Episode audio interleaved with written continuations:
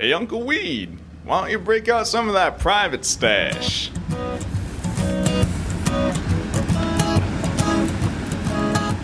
I'm hunkered down under a makeshift driftwood structure of some kind in Clayoquot Sound on the west coast of Vancouver Island. So lonesome, lost traveler, come share your stories.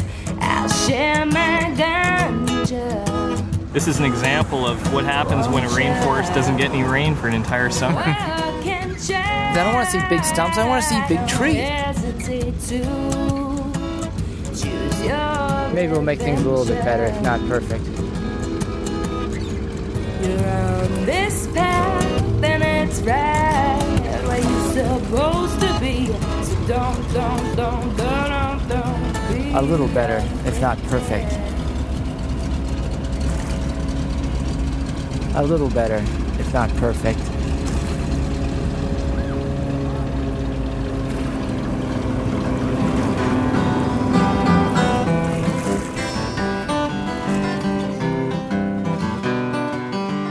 Well, I'm chugling on here at Clayoquot Sound.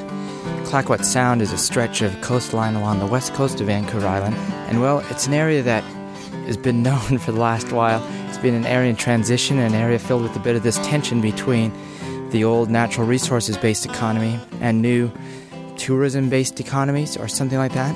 But I've been here a couple days, and wow, the memories are just flooding back.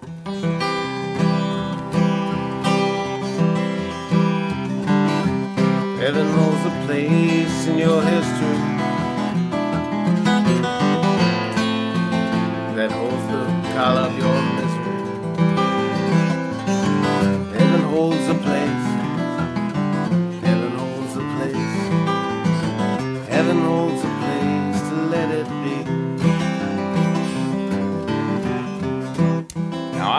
believe it's time for a toke on the porch.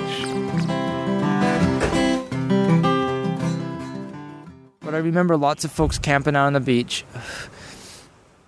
In the and it was it was awful rainy when I was here that time too. That's for sure. But it hasn't been the last few days. And people catching salmon and people getting together and bonfires and yada yada, right? And uh, and you're allowed to have beach fires in the parkland now, but not outside of the parkland. Um, now, I also remember the whoop-de-whoop roads going into Tofino, and I remember being in a little coffee shop, looking out in the rain, and saying, "Wow, what a neat little quiet town." There was hardly a thing there. As far as accommodations, there there was certainly very little that I noticed at all. But now coming into both Ucluelet and Tofino, the roads are dotted with bed and breakfasts and campgrounds of all sorts of different kinds. Um, whether it be inside the parkland, which is a little confusing to me because within what seems to be the park boundaries, there's um, an airport and a golf course and various private campgrounds and vacation rentals, as well as the camp managed ones, and then various beach accesses, and then the ubiquitous little permit vending machines, which is a whole other topic here that it's a little bit on my nerves to say the least.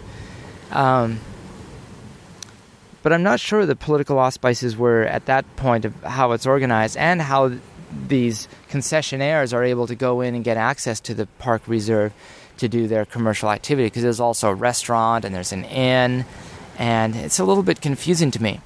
But now cutting through and getting into the park is a little bit odd as well because there's a, a you're chuggling along a highway and there's a sign saying you're now in the park. If you're using the park you got to get a pass but you have to go through the park to get to Tofino but there's no sidewalk. There's bike lanes outside of the park going into Ucluelet, and then from outside of the park into Tofino, but not through the park. And so there's this little side of the freeway, and there's no trail that takes you right down into the park, so you can walk along some other alternative thing aside from the side of the road. So if you're on foot or on bicycle, you're obliged to go along the road and then go into one of the beach access points.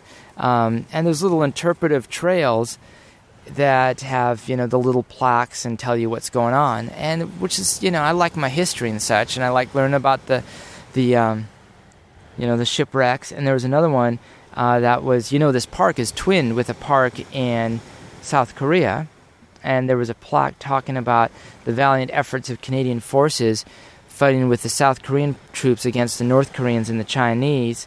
And the Americans had been uh, beat down and and retreated, and then the Australians lasted another night, but they were beat down and retreated, and then the Canadians started having their own position bombed after a night of hand-to-hand combat, and yada yada, and isn't uh, now here's a memorial for them, and I just uh, kind of bummed me out, right? Because anyway you slice it, that just sucks, man. Because you know all these valiant fighters went down, and they're all dead, and they got a plaque. But what was the reason for that war again? Hmm. Anyone figure that out? Give me a call.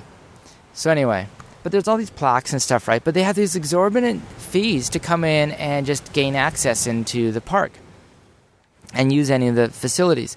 And sure, it sounds like, oh, you're grousing and it's a lot better and it's great that they have this thing. But it's like the park fees, they have a thing saying, here's what your park fees have gone to benefit. And instead of being things that promote sustainable and low impact tourism like walking trails and bike paths, it's like, well, we enlarged this parking lot, we put some RV pull throughs, we put some dumping stations, we built out that campground there, and we put in some interpretive signs and I get a little frustrated by that, right? And they have the big interpretive center, and the rangers are there. Pretty, they have a plasma TV in there showing like these slides of self-congratulatory remarks, like, "Oh, the Canadian Park staff just made my visit super," and the little shiny pictures, and you know, the whole thing. It just annoys me a little bit, right? But again, it goes back to are my ways of tourism where I just want a kind of a wilderness-style campground, maybe a fire pit and a picnic bench. Um, and a little bit of privacy and quiet. Uh, are the are my needs more important than the guy with the 45 foot RV who's chooling across the country in his big old, you know, uh, with his hemi powered with his gear on the back? So, but I kind of put forth that my uh, my needs are a little bit more important, but this is sort of self serving to say the least. So. Um, so anyway, it's a little bit frustrating to me, and it also the way it's set up. It's sort of like this honor system, but then you get shit down with a ticket. Then you got 24 hours to try to to pay up, and you got to go to the visitor center, and they chastise you, and then go through this whole monetary transaction. They charge you by person, but does that mean like if you're not going in there with a car, you should pay less? I certainly do, and uh, and I've gone ahead and done that a, a couple times as well, and and hiked down in with my paints and my paint and canvases strapped to my back, but had a really hard time finding a place. And then just walking along the side of the road, there's a lot of trash and junk where it's beer bottles and beer cans and cigarette packs, and there's a certain contingent of people that motor along that road that definitely aren't they're they're locals one way or another, and just screaming down the road and kind of harassing you know, and there's definitely some resentment to the tourist trade as well.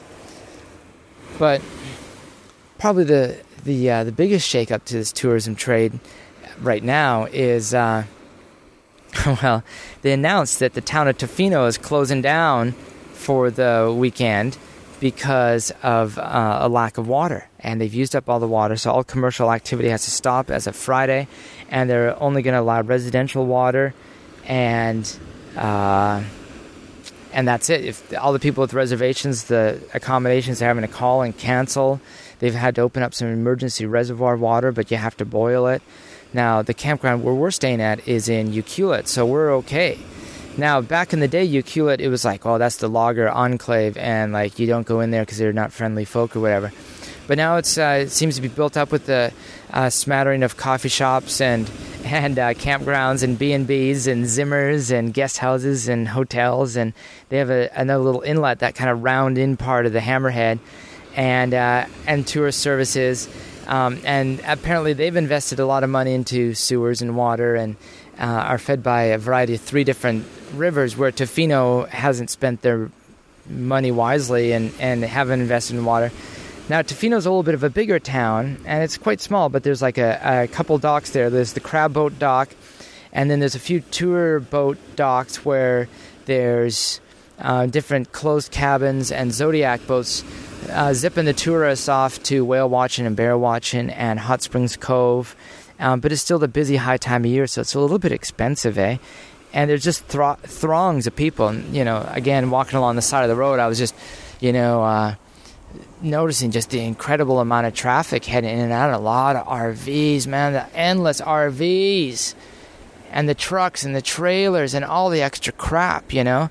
But the main attraction for a lot of the folks is the surfing, and so there's also a lot of cars coming in with strapped with surfboards and uh, to take advantage of really what must be Canada's one of Canada's few surf breaks. Um, it's, and it's a remarkable long beach and with some really nice surf waves here for sure. So a lot of folks are here for the surfing, but a lot of folks are just here on their kind of their tourist circuit, and it's not a easy place to get to. I mean, there's nothing else around. There's only one road into town and out. But geez, there sure is a lot of them. There's also float plane docks and um, all sorts of recreational uh, floater vehicles, and a little library, and a little hospital, and coffee shops, and a grocery store and stuff. So it'll be interesting to see what's still open as this time goes on. You know, I don't know how much of a how deep an effect the ban will have on the services and if that's included in the commercial businesses, and how much of this is kind of a commercial, like a political play. You know, maybe it ties into some of this tension about, you know, it's definitely a, a hit to the tourism thing. So there's probably people saying, hey, the tourism shouldn't even be, it's less sustainable than logging is because look, it's using up all our water and we didn't have these problems before all these folks from out of town were coming in. So it'll be interesting to see what happens. Well, I'm going to chugle on up the trail here from Half Moon Bay and head into Wickaninnish uh, Bay and check out a little bit of the uh, the surf in there, and maybe bust out the oil colors and catch up with you a little bit more and see if I can't find out a little bit more about these uh, water these uh, water issues and tell you a little bit more about the accommodations, just kind of the practical stuff about you know staying here and where to do it and stuff if you come to visit.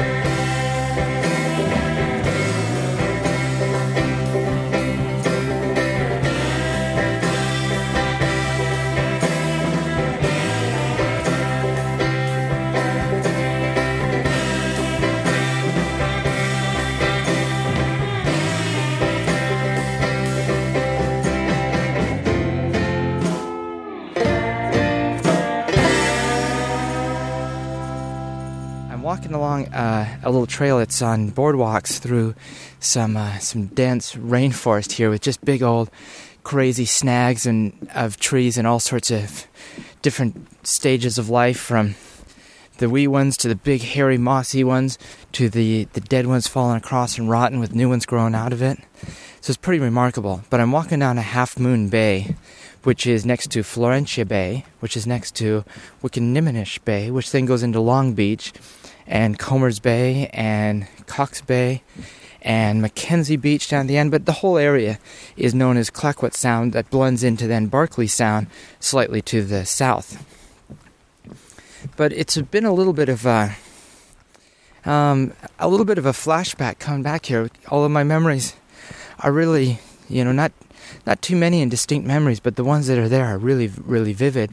And it was really a turning point or a cataclysmic event, so to speak, in me uh, crystallizing my hmm, ideas about how people should work together, resolve conflicts, and seeing how groups work together, and seeing how sometimes what seems like a victory uh, in the long term could be nothing but, uh, well, a road down the wrong way, to be sure.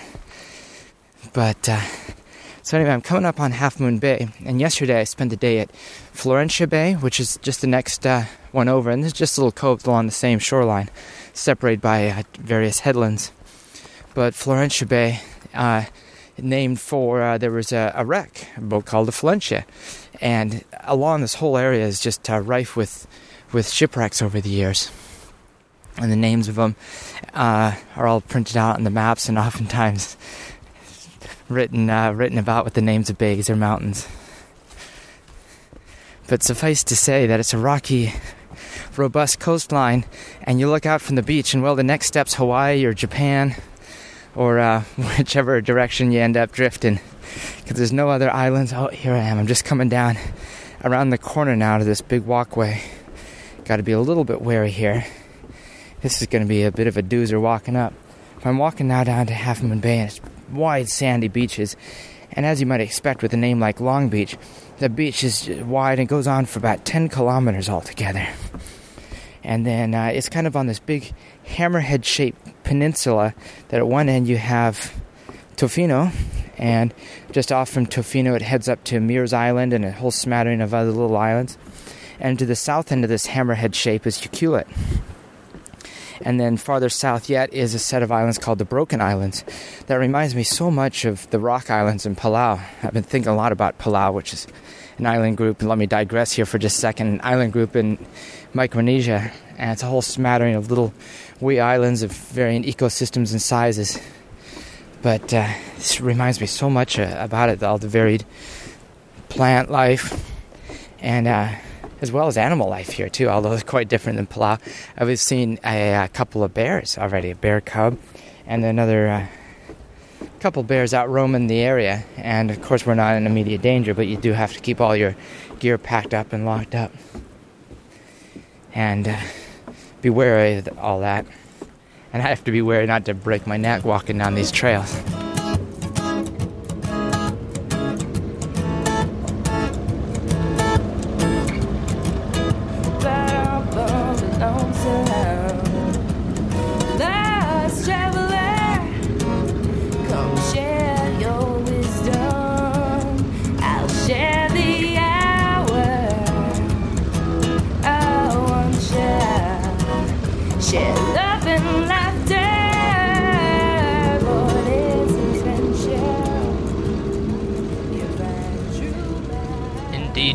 Chugolers, that was chapter 3 of the Rainforest Dispatches series on Chugalan. If you were at the blockades, I'd certainly like to hear your reflections and recollections rather than relying on my own hazy memory. Consider making up a little audio comment, and together we can make an epilogue and continue this conversation about conservation.